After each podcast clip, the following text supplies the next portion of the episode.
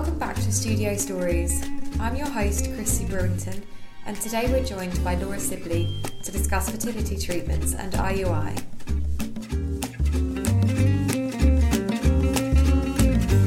So, welcome, Laura. Thank you so much for Thank you joining for us having today. me. All the way from Nottingham. So, Yeah. quite the journey, but it's lovely day in London. I know you've got Kelly and Jack having a little mooch around at the moment.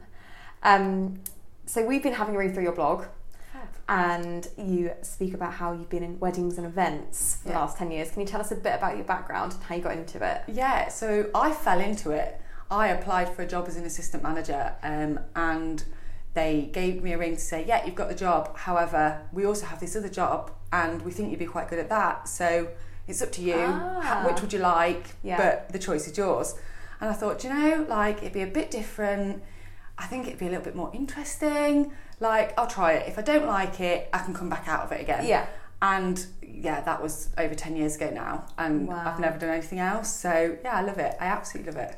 So, what was it that you were doing there? So I was literally planning people's weddings. So people would come in, I'd show them around the venues, Mm-hmm. talk about what we can offer, packages we can do, put them in touch with florists and decor and all things like that, and literally plan their day right up to the very moment. Oh, wow. And then hand it over and someone would run it. So it was lovely. It's nice to see it start to finish. Yeah. Like people's special day. It's really nice. And how was it when you got married? What was that like? Because that's a bit of tables turning, isn't yeah, it? Yeah, it? was surreal. So I very much passed the book to Kelly. I let her do all the planning, and Mm-hmm. I just made sure that the quotes she was getting weren't ridiculous because I knew what to expect. Insider knowledge. Yeah, absolutely. There was a couple of um, suppliers that I'd used for years and years, so I was like, we're definitely using them. Mm-hmm. Um, I took a florist with me, so we got married in the Cotswolds, which is probably about two hours from us. Yeah. Um, but the florist that we used, I've worked with for 10 years, so I knew that was who I wanted for my flowers. Yeah. So we filled a van with all her stuff and took that with us and things like that. But Oh, otherwise, lovely. Kelly literally did all the planning, which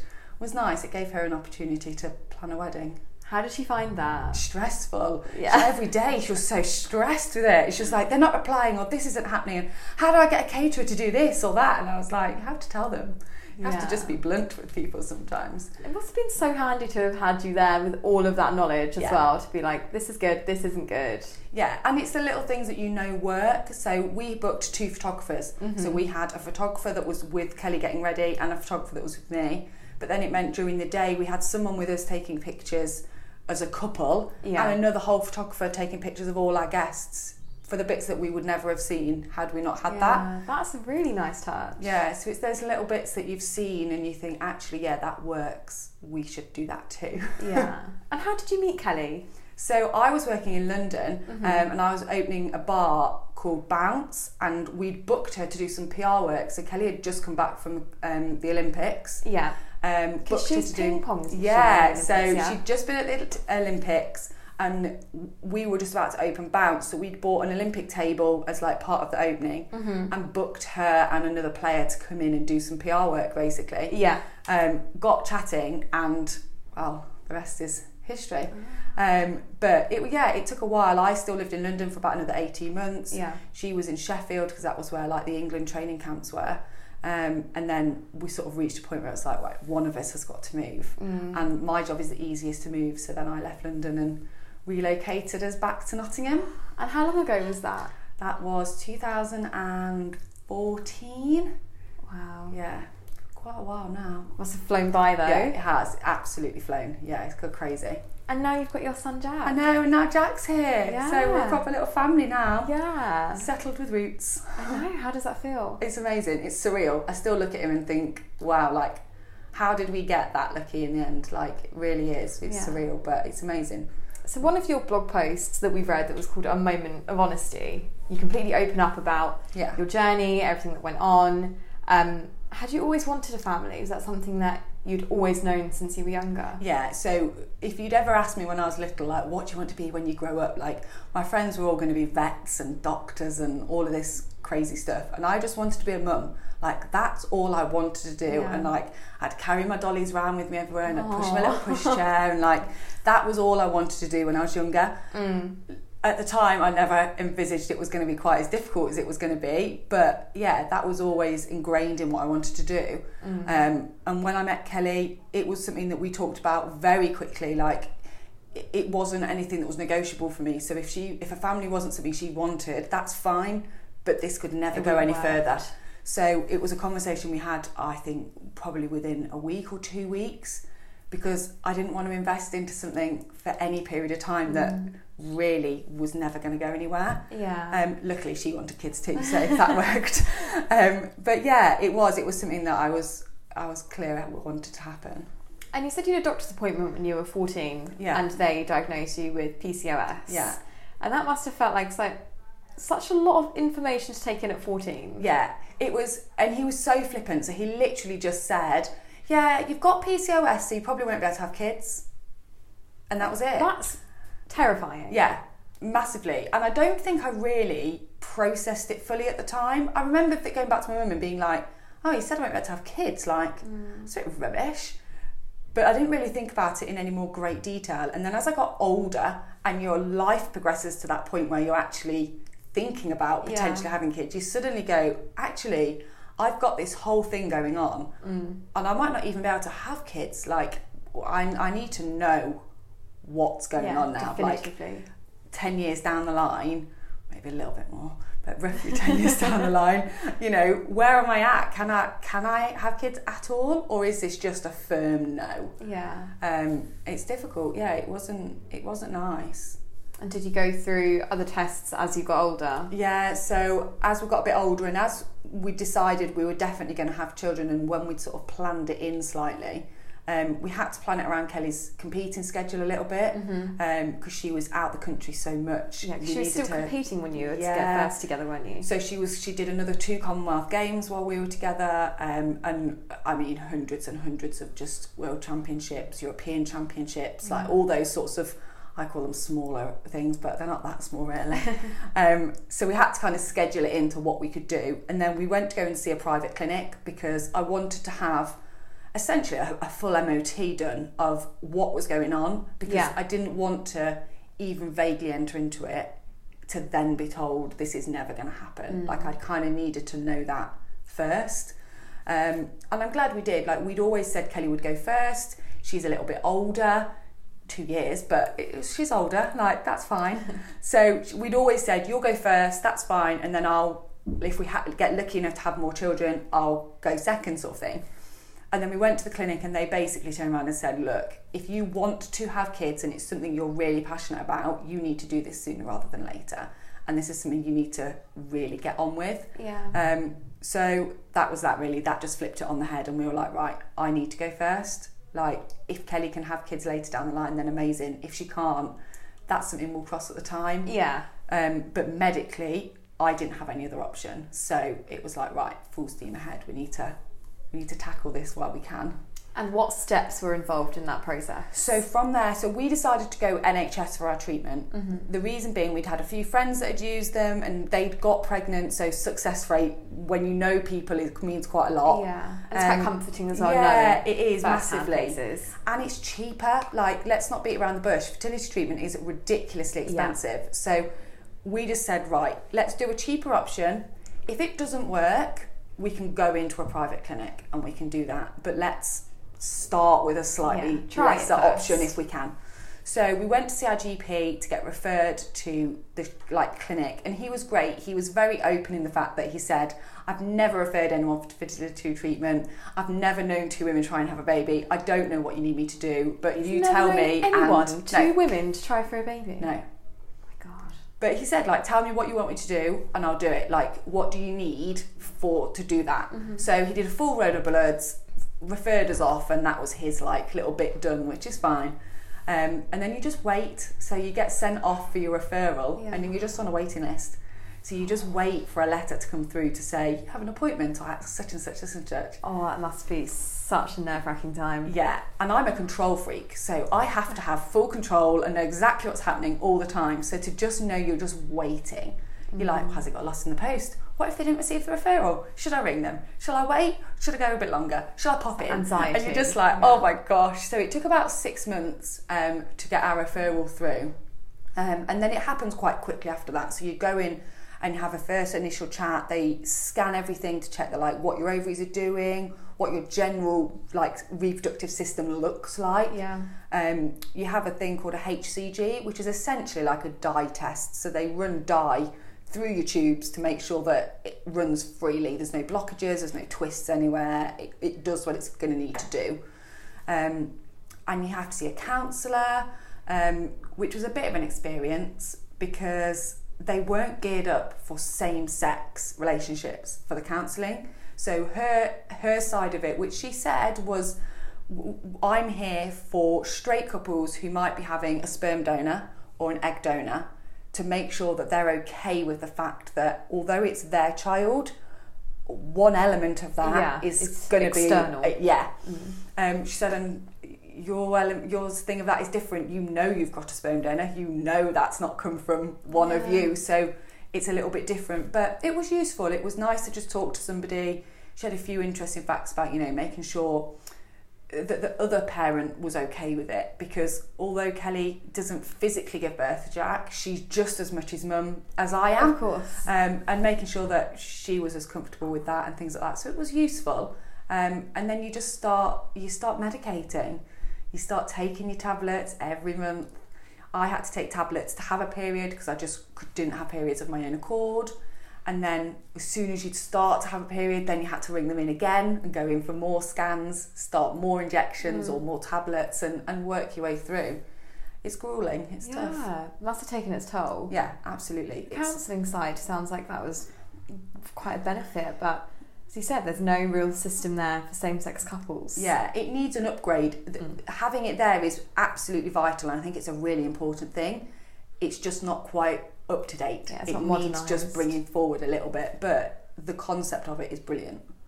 Did Kelly in any way struggle with the thought that you were carrying Jack, and she was kind of a, a, away from all of these processes you were going through when you're going through IUI? I think she was okay with the fact that it was me carrying and not her, and that like that situation was fine. I think she struggled with how I coped with it because it was me that was taking all the hormone. It was me that was injecting every day. It was me having the scans, and it was me that would grieve after every cycle. Her her way of dealing with it was to be very much like, right, no problem. Next month we'll go again. Pick ourselves up, brush mm-hmm. ourselves off, and let's go. Whereas for me, I had to grieve that cycle. Like I'd put myself through so much for that month Yeah. for it to be abandoned and not work that it took a couple of months for us to balance that out and actually to work it between us so that I would have a day where I would just not talk to anybody. I wouldn't speak to my mum. I couldn't, I couldn't talk about it. I couldn't tell anybody what had been going on. I had to just process it myself, which left Kelly then to text her mum and my mum and people like that and just say, oh, this one didn't work. We'll go again next month. It's hard. I think it's hard on the other person. I really do. Um, the, the hormones are a, a nightmare. Like they are like you've never experienced in your life. They truly, truly are. I sat on the kitchen floor in absolute floods of tears because there weren't any crumpets for breakfast, and that's all I wanted. And I mean, like, absolutely beside myself. And you know, they just come from nowhere. I I lost my temper with Kelly in the car because she distracted me, and I missed the turning to come off on the road. And like, it was nothing. Like we were just having a normal conversation, but you could feel the rage come Yeah. up through you, and there was just nothing you could do. Like it's completely hormonal, and it flicks back off again. But in that moment, you just can't See do red. anything. Yeah, absolutely. It's really, really hard. Were there any other processes after that?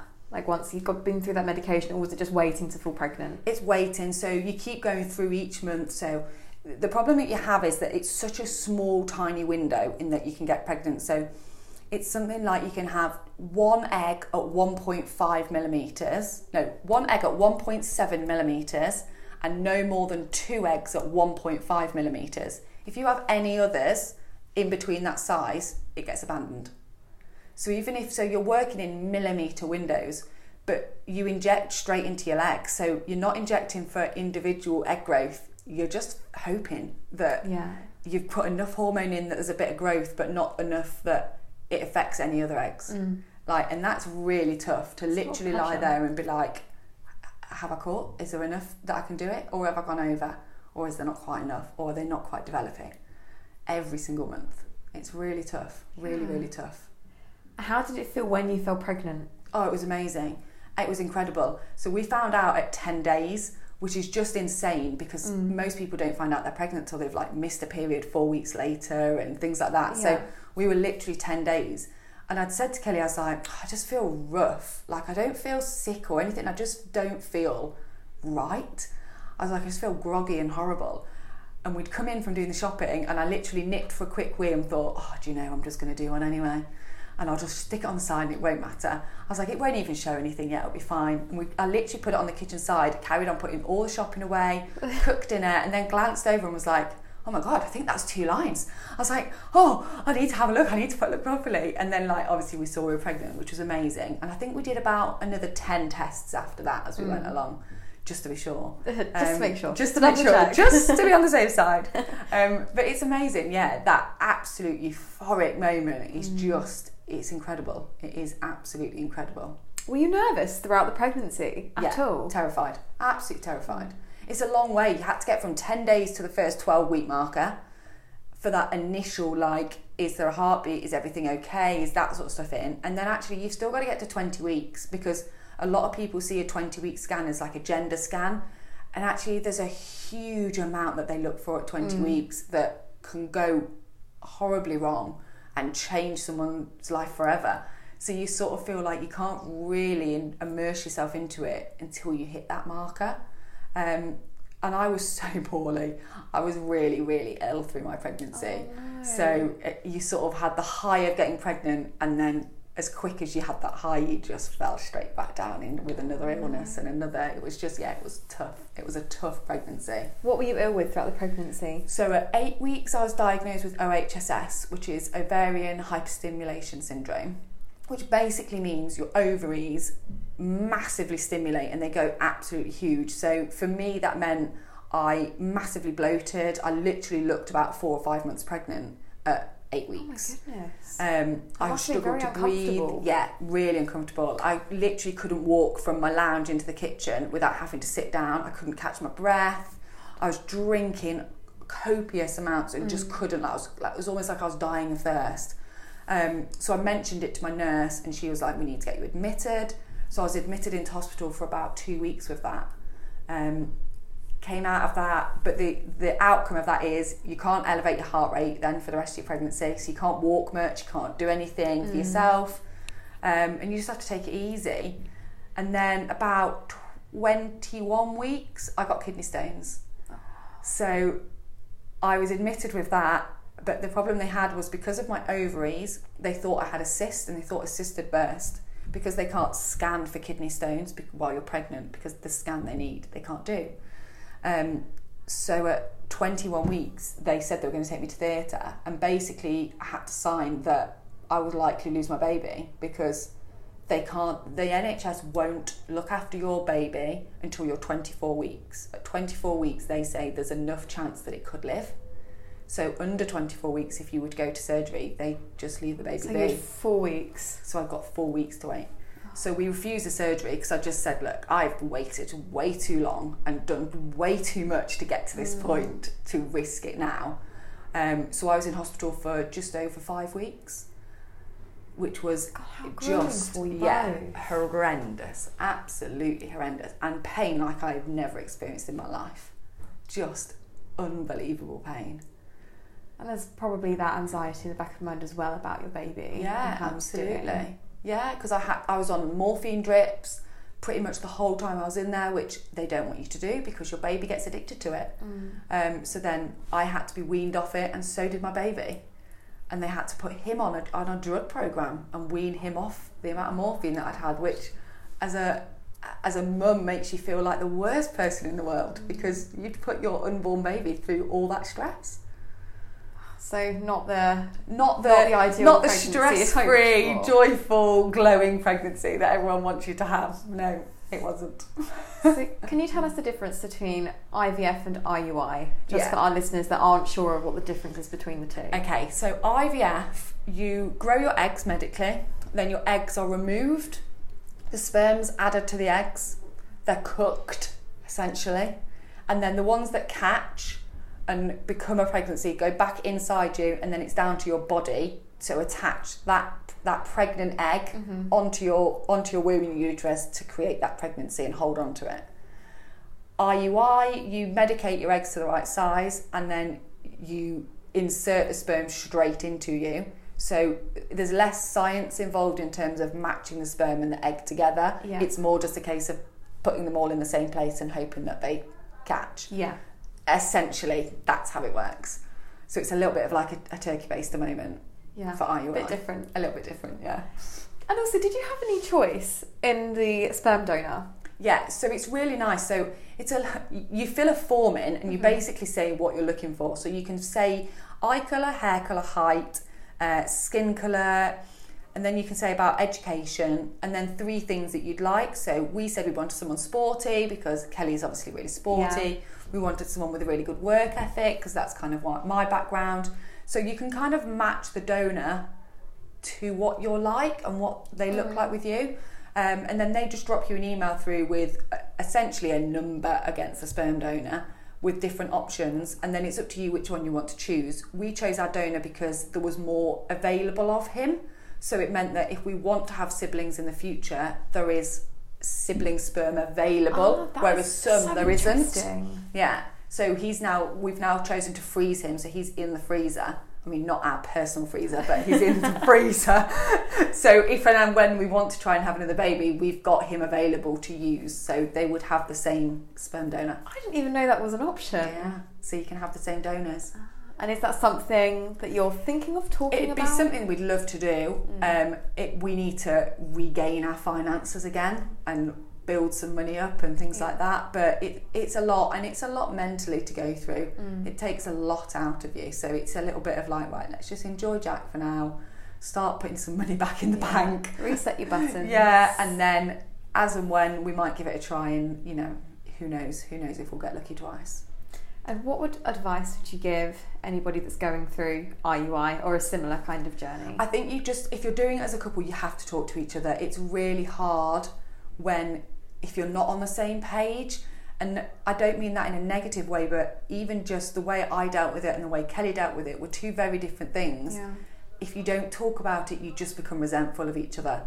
Um, and also, it's okay to take a break through treatment. Before we started having our treatment, I looked at loads of forums and people were like, "We're going to take a break now. We're not going to. We're not going to have treatment for a couple of months." And I remember really vividly saying to Kelly, "I don't understand why people do that. Like, unless it's financial, you want this baby, so surely you just keep going until you get pregnant. Like, that's the end goal. So why would you stop?" And then when you're in it, you realise that actually every single month you put yourself mentally and physically through absolute hell. Mm. And sometimes you need to take a stop and just go, do you know what? My mental health is suffering now. Yeah. And it's okay to stop and have a month off and just reset your own buttons, take a break, go out, go and have some dinner that you've not had, go and have a glass of wine, go and, you know, just really chill out for a month and then go again. And I think that's really vital because it's the bit that people don't want to do. They want to just keep going all the time. Mm. But it's okay to stop and it's better to stop and have that break than then go again. Have a rest Yeah. because you do need it. You do, you do. It's it's the most grueling thing I have ever done in my life. It really is. And our last question Yeah. we ask everyone that comes in: What is the main mantra that you live your life by, and why? So it's something that I saw years ago, and it's never get so busy making a living that you forget to make a life. And I think you get grilled into you from school and college and universities. Like you need to know what you're going to do. What you're you going to do when you grow up? What are you going to do when you're older? What's your next job? What's your what's what promotion are you going for? What's the next pay gap? What's the all the time? And that's great. And I applaud people that are so determined career wise to succeed and succeed and succeed. But you can have all the money in the world, but if you've not experienced anything or seen anything or been anywhere, then what's that money doing? Yeah. If it's sat in the bank, if you drop dead tomorrow, what have you experienced? So that's something that stuck with me for a long time, and I just think it's really, really important. Absolutely. Well, thank you so much. No, It thank you for been having a me. It's been lovely. Thank you very much. Thank you. If you enjoyed this episode, don't forget to leave us a review.